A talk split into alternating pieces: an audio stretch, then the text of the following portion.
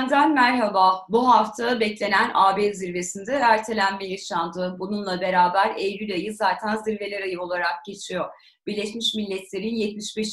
zirvesi korona koşullarından dolayı dünya liderlerinin online olarak katıldığı toplantılar dizisiyle gerçekleşti. Her ülkeden katılımcılar dertlerini, sıkıntılarını, BM'ye dönük küresel vizyonlarını paylaştılar. Cumhurbaşkanı Recep Tayyip Erdoğan Türkiye'nin beklentilerini, küresel sisteme dönük algılarını yine katılmış olduğu online konferansta dile getirdi. Bu hafta küresel gündemde Profesör Doktor İlhan Uzger ile birlikte BM zirvesini, ertelenen AB zirvesinin etkilerini, Türkiye'nin Doğu Akdeniz politikasındaki son gelişmeleri bir bütünlük içerisinde ele almaya çalışacağız. Hocam merhaba, hoş geldiniz. Merhaba, hoş bulduk. Hocam bu hafta e, Birleşmiş Milletler'in 75. yıl zirvesi gerçekleşti. Genel kurul toplantısı diğer yıllardan farklı olarak New York'a liderlerin kendi başkentlerinden canlı yayınlarla katılması sağlanarak yapıldı. Türkiye'den de Cumhurbaşkanı Recep Tayyip Erdoğan Türkiye adına e, bir konuşma gerçekleştirdi. Siz bu konuşmayı nasıl değerlendirdiniz, izleyebildiniz mi? İzlediyseniz izleniminiz nedir? Evet konuşma metnine baktım yani okudum hani önemli bir kısmını okumuşumdur. Yani genelde hem hükümetin hem de yani Türk kamuoyunun bir Birleşmiş Milletler algısı var ve bu çok sorunlu. Hani hemen onu söyleyerek başlayayım.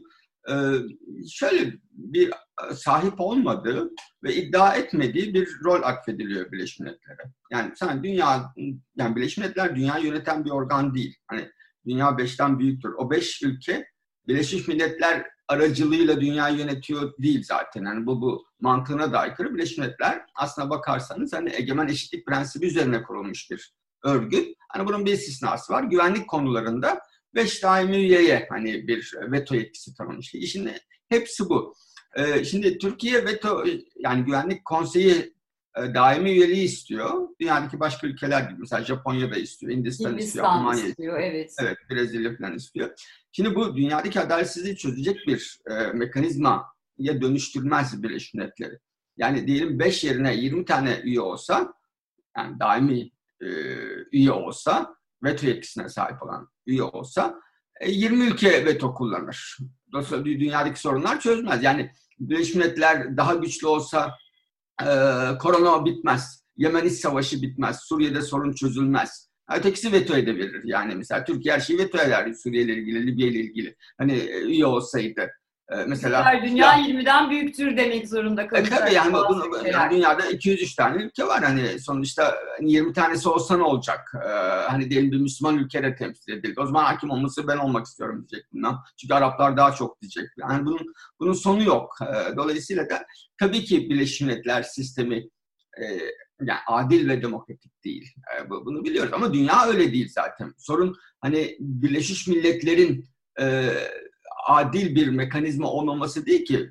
Sorun dünyanın adil ve eşitlikçi bir yer olmaması, adil ve eşitlikçi bir düzene sahip olmamamız. Bizim oraya e, yoğunlaşmamız gerekirken Erdoğan sürekli bunu bir iç kamuoyuna hani yönelik e, şey olarak kullanıyor, e, bir söylem olarak kullanıyor ve yani dünyayı dünyadaki adaletsizliği Birleşmiş, Birleşmiş Milletler üzerinden bir meydan okuma olarak hani bunu sunmaya çalışıyor. Hatta mesela TRT World'de de şey var mesela Bigger Than Five diye bir program yapıyorlar. Hani bütün dünyaya da bu mesajı veriyoruz falan havasında.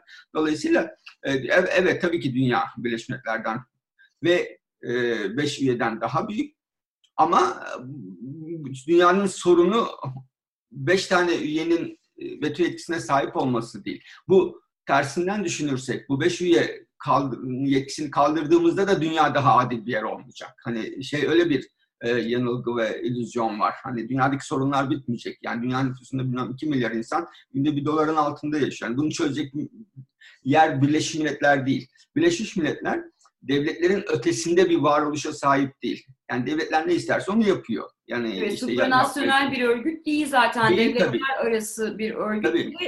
Sanki Birleşmiş Milletler hocam ben öyle algılıyorum. Güvenlik Konseyi'nden ibaretmiş gibi ele alınıyor. Oysa bu örgütün pek çok alt Tabii ki. örgütü var. Mesela UNICEF'le vesaireyle bir sürü örgütle Amerika didişiyor. Üyelikten çekiliyor falan. Alt örgütleri var. İşte Dünya Sağlık Örgütü bence en zayıflarından bir tanesi, en başarısızlarından bir tanesi ama mesela FAO var, bilmem başka örgütleri var, meteorolojisi var. Nescosu var, evet. Çok, hani bir sürü işte yapılıyor hani bu çerçevede. Dolayısıyla da hani böyle bir hani öfkeyi şeye kaydırmak, hani küresel kapitalist sistem içindeki dengesizlikleri konuşmayıp e, hani dikkati Birleşmiş Milletler'e hani çevirmenin hiçbir faydası yok. Aslında sistemin kendisini yeniden üretmesi için aslında bir imkan da e, sağlamış oluyoruz. Bunu hani belirtmek istedim ben gündem e, dolayısıyla. Evet, peki hocam Erdoğan'ın konuşmasında dediğiniz gibi hem dünya beşten büyüktür vurgusu vardır ki bu sizin de söylediğiniz gibi benim de izlenimim e, filmin senaryosuna değil de başrol oyuncularına itiraz gibi. Yani biz de başrolde olmak istiyoruz itiraz gibi geliyor. Yoksa senaryoya çekim şekline dönük bir itiraz söz konusu değil. Yoksa... Sen kendi ülkende eşitsizliği çözdün mü? Kendi ülkendeki sorunları çözdün mü? Kendi ülken barış içinde mi senin de dünyaya şey dersi veriyorsun yani hani eşitlik, adalet dersi veriyorsun. Sinirleniyorum şimdi neyse. Değil mi? Biz hani Türkiye şey, birden büyük demek durumunda hissediyoruz o noktada. E tabi buradan başka bir, cevap bir olarak. sorun varsa yani senin oyun yüzde otuzlar bu ülkede hani insanların büyük çoğunluğu hani senin kurduğun düzene karşı, sisteme karşı, bu eşitsizliğe karşı, bu adaletsizliğe, hukuksuzluğa karşı bir şey düzelteceksen dünyayı düzeltmeyi bırak. Önce buradan başla. Yani Birleşmiş Milletler'e laf söylemek en kolayı. Tabii. Neyse. Işte.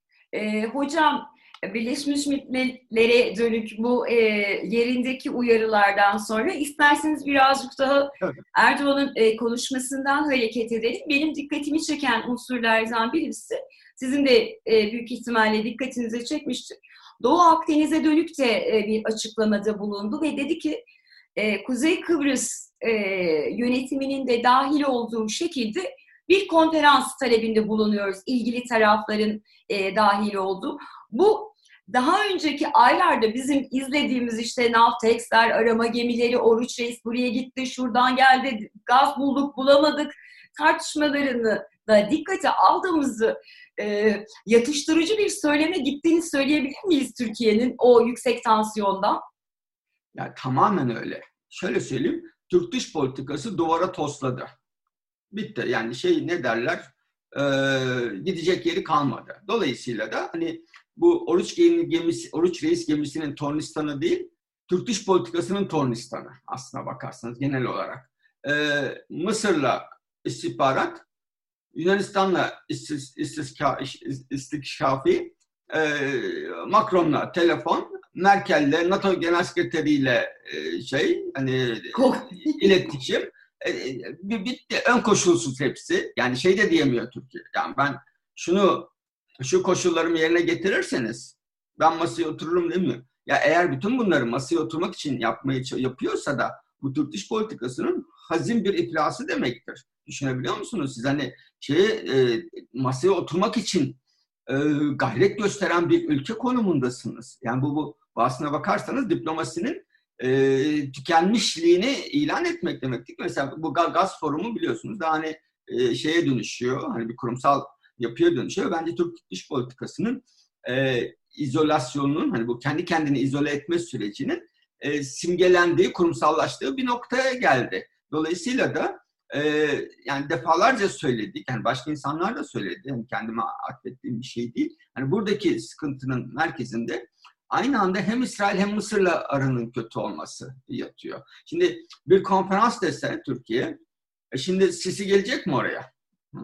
Netanyahu gelecek mi? E, Güney Kıbrıs o, o zaten olmaz. E, Yunanistan belki alt düzey. Yani e, kim Fransa Macron'la kavga, kavgalısın. E, kim gelecek oraya? Hani Tunus'tan gitmek isteseler içeride kavga çıkar. Hani çünkü orada da hani Türkiye'yi destekle yakın olan ve mesafeli olmak isteyen gruplar var. Dolayısıyla da yani Türkiye'nin umarız hani belki bilmiyorum şey zaman bizi yanlışlayabilirdi ama yani Türkiye bu öneriyi yapabilecek durumda ve konumda değil. Türk dış politikasının e, son dönemdeki en ciddi sorunu, hani bunu belki çok dillendirmedik ama e, demokratik kaybetmiş olması. Yani hem hadisi, tercihleri hatalı, dış politika tercihleri hem de imajı çok kötü bir ülke. Yani çok birden fazla şeyde söylüyoruz hani üç üç buçuk alanda hani aktif savaşa girmiş bir ülke. Çatışma dinamiklerinin parçası olmuş bir ülke sorunların tarafı olmuş bir ülkeden söz ediyoruz. Şimdi böyle bir ülkenin çıkıp yani hiçbir şey olmamış gibi hani yani kavga edip hiçbir şey olmamış gibi hadi devam edelim buyurun gelin bir konferans yapalım e, demesi ne hani bir, bir, bir çok fazla bir mantığı yok. Yani bütün sorunlar ortada. E zaten bunları da öyle bir durumdayız ki açıktan diplomasi bile yürütemeyecek hani konuma gelmişsin neredeyse. Yani işte şeyle telefonla konuş, NATO Genel Sekreteri ile Macron'la e, Mısır'la arka kapıdan istihbarat görüşmeleri yap.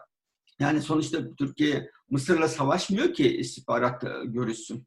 Hani ne bileyim işte Amerikan biliyorsunuz CIA gider Taliban'la görüşür. Dolaylı görüşmeleri istihbarat örgütleri yapar. Bizde de Oslo hani görüşmeleri olduğu gibi bu olabilir. Buna bir şey demiyoruz. Hani devletler arası ilişkilerin dinamiğinde bu var.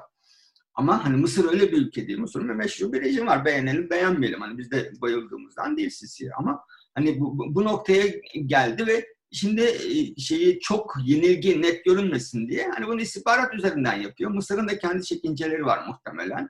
Onlar esas ön koşulu dayatan Mısır biliyorsun. Yani buradaki şeyleri çıkarın diyor. İç işlerimize karışmayın diyor. Yani Müslüman Kardeşler Örgütü hani üyelerini ya baskılayın onları. Hani böyle bizim aleyhimize konuşmasınlar. Bizim işlerimize karışmayın. Hani bizim aleyhimize propaganda yapmayın uluslararası alanda falan. Ön koşulda yatan Mısır ve bir kısmı da anlaşılır e, ön koşullar. Dolayısıyla da hani bu tıkanıklığın içinden hani sıkışıp kaldı. Şimdi böyle şey can hıraş şey arıyor. Yani çıkış arayan bir ülke görüyor. Bunu da hepsi hepsi görüyor doğal olarak. Evet hocam bir de son olarak isterseniz AB zirvesine değinelim. Siz zaten e, açıklarken hem BM'yi hem Türkiye'nin son dönemdeki politikasında altını çizdiniz. E, AB zirvesi e, konsey başkanının e, yakın korumasının korona olması nedeniyle ertelendi. Çünkü toplantı e, yüz yüze yapılacaktı Brüksel'de Ağustos ayındakinden farklı olarak. E, ancak bu aynı zamanda e, kartların oynanma şeklini göstermesi açısından da kritikti. Çünkü Güney Kıbrıs AB'nin Belarus'a uygulayacağı e, yaptırımları veto etti konseyde ve bunun içinde Türkiye yaptırım uygulanması şartını koştu. E, biliyoruz ki hem konsey başkanı hem komisyon başkanı bu süreçte e, keza Merkel yatıştırıcı bir rol oynamaya çalışıyorlar ve ikna etmeye çalışıyorlar. Bir yanıyla Güney Kıbrıs'ın diplomatik olarak o ataklarını e, sizin de söylediğiniz gibi nasıl kullanabildiğini görüyoruz. Yani insanlar kullanabiliyorlar dedirtiyor hani. E, bir tarafıyla da önemli bir gelişme geçtiğimiz hafta konuşmuştuk. Cumhurbaşkanı Recep Tayyip Erdoğan'la e, Fransa Cumhurbaşkanı Emmanuel Macron arasında kişiselleşen bir e, polemik yaşandı ama e, zirvenin ertelendiği gün aynı zamanda e, Cumhurbaşkanı Erdoğan Macron'la telefonda görüştü. Ve yapıcı bir dille dedik hani biz müzakereye açığız bunu ifade ettik. E, aynı zamanda NATO'yla görüşmeler yaptı. Bu biraz yaptırım korkusundan mı hocam? Yani ona mı yormalıyız? E şimdi yaptırım bir boyutu ama şey yalnızlığın şeyi e, getirdiği zorunluluk mecburiyetten oldu. Yani şimdi Amerika karşında e, Avrupa Birliği karşında Rusya e, yanında değil. Hani e, şeysin Batı antemperyalist mücadele veriyorsun ama Rusya yok burada mesela. Senin yanında yok. Tam tersine hani e, Kıbrıs Rum kesimine gidiyor hani ziyarete Lavrov. Dolayısıyla da o tıkanıklığın en somut göstergesi yaptırım ihtimali olacaktı. Ekonomi adı bile zarar veriyor ekonomiye. Hani jeopolitik riskler çok arttı falan filan. Doları tutamıyorsun, euroyu tutamıyorsun. Dolayısıyla da yani şöyle bir e, arayol bulundu. Hani Oruç Reis limana yaptırımlar askıya. E, dolayısıyla da hani başka şansı yoktu. Oruç Reis çekmek zorundaydı yaptırım e, bu şey zirve AB zirvesi karşısında elinde kalan tek şeydi o e, araçtı. Oruç Reis'i çekerek bir şey iyi niyet mesajı gönderdi. Bakın ve ondan sonra hemen dil tabii şey ön koşulsuz görüşme yazarız. Mesela Yunanistan'da böyle bir Yunanistan'da biz böyle bir dil görmüyoruz. Yunanistan şunu demiyor. Biz ön koşulsuz görüşmeye hazırız demiyor. Hatta Yunanistan ön koşul diretti. Yani o Oruç Reis çekilmezse ve tabi ona eşlik eden savaş gemileri çekilmezse oysa Türkiye kendi hak iddia ettiği kıta sahanlığında arama yapıyordu. Peki bulsa ne olacaktı? Gene çekecek miydi? Diyelim hani 800 milyar metreküplük doğal gaz bulsaydı Türkiye 572 e, yılımıza yetecek kadar doğal gaz bulabilirler. Mesela ha, hani ne oldu? Hani sayın amiraller falan hani 572 yıllık değil mi? Nasıl o? 2 2 nereden? En çok onu merak Hocam küsuratlı sayı hesaplanmış yani. Yani 600 de değil, 570 de değil, 572. Hani bu her demek ki her yıl hocam her yılki yani 570 yıl boyunca ihtiyacımız aynı kalıyor demek ki. O da değişmiyor falan. Başka bir enerji kaynağında çıkmayacağını düşünüyorlar falan. Herhalde 570 yıl. Dünya kalacak mı? Biz kalacak mıyız? Onları da bilmiyoruz.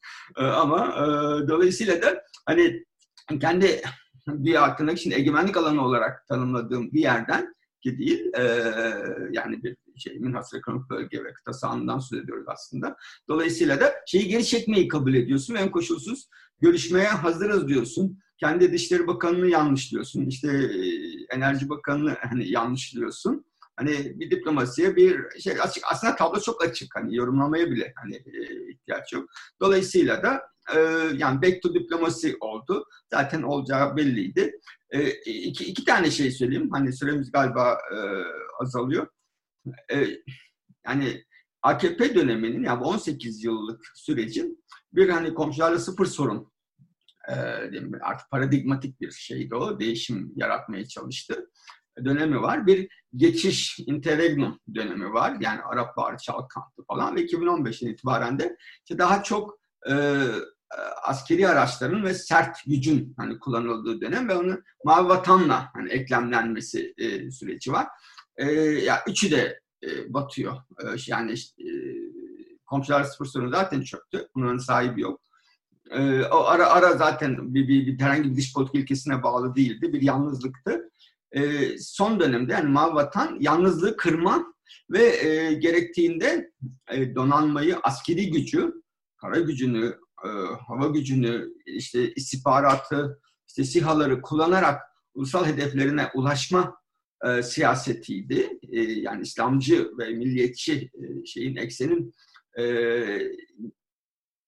ittifak içinde ortaklaşa hareket ettiği bir hani siyasal stratejiydi. E, bu da e, çökmenin eşiğinde e, öyle görünüyor. Yani Anladım. bunun da en güçlü, en iddialı olduğu alan e, Doğu Akdeniz'de. İşte Doğu Akdeniz'de ön koşulsuz görüşmeye hazırım dediğin anda e, yani Mavi Vatan bilmem ne falan hepsini e, bıraktın o zaman. Hani çünkü Mavi Vatan fikri e, donanma gücünü kullanarak e, buradaki deniz yetki alanlarını korumak, e, genişletmek idi. E, burada da bir aslına bakarsanız iktidar eliyle bir e, geri adım söz konusu. Anladım. Teşekkür ederim hocam. Çok toparlayıcı oldu her üç başlık açısından da. Umuyoruz izleyicilerimiz için de öyle olmuştur. Profesör Doktor İlhan Uzger'le birlikte bu hafta BM zirvesi, ertelenen AB zirvesi ve bu çerçevede Doğu Akdeniz'e yönelik Türkiye'nin izlemiş olduğu politikayı, manevraları, bunların Türkiye siyaseti ve dış politik açısından anlamını ele almaya çalıştık. Bizi izlediğiniz için teşekkür ederiz. Hoşçakalın.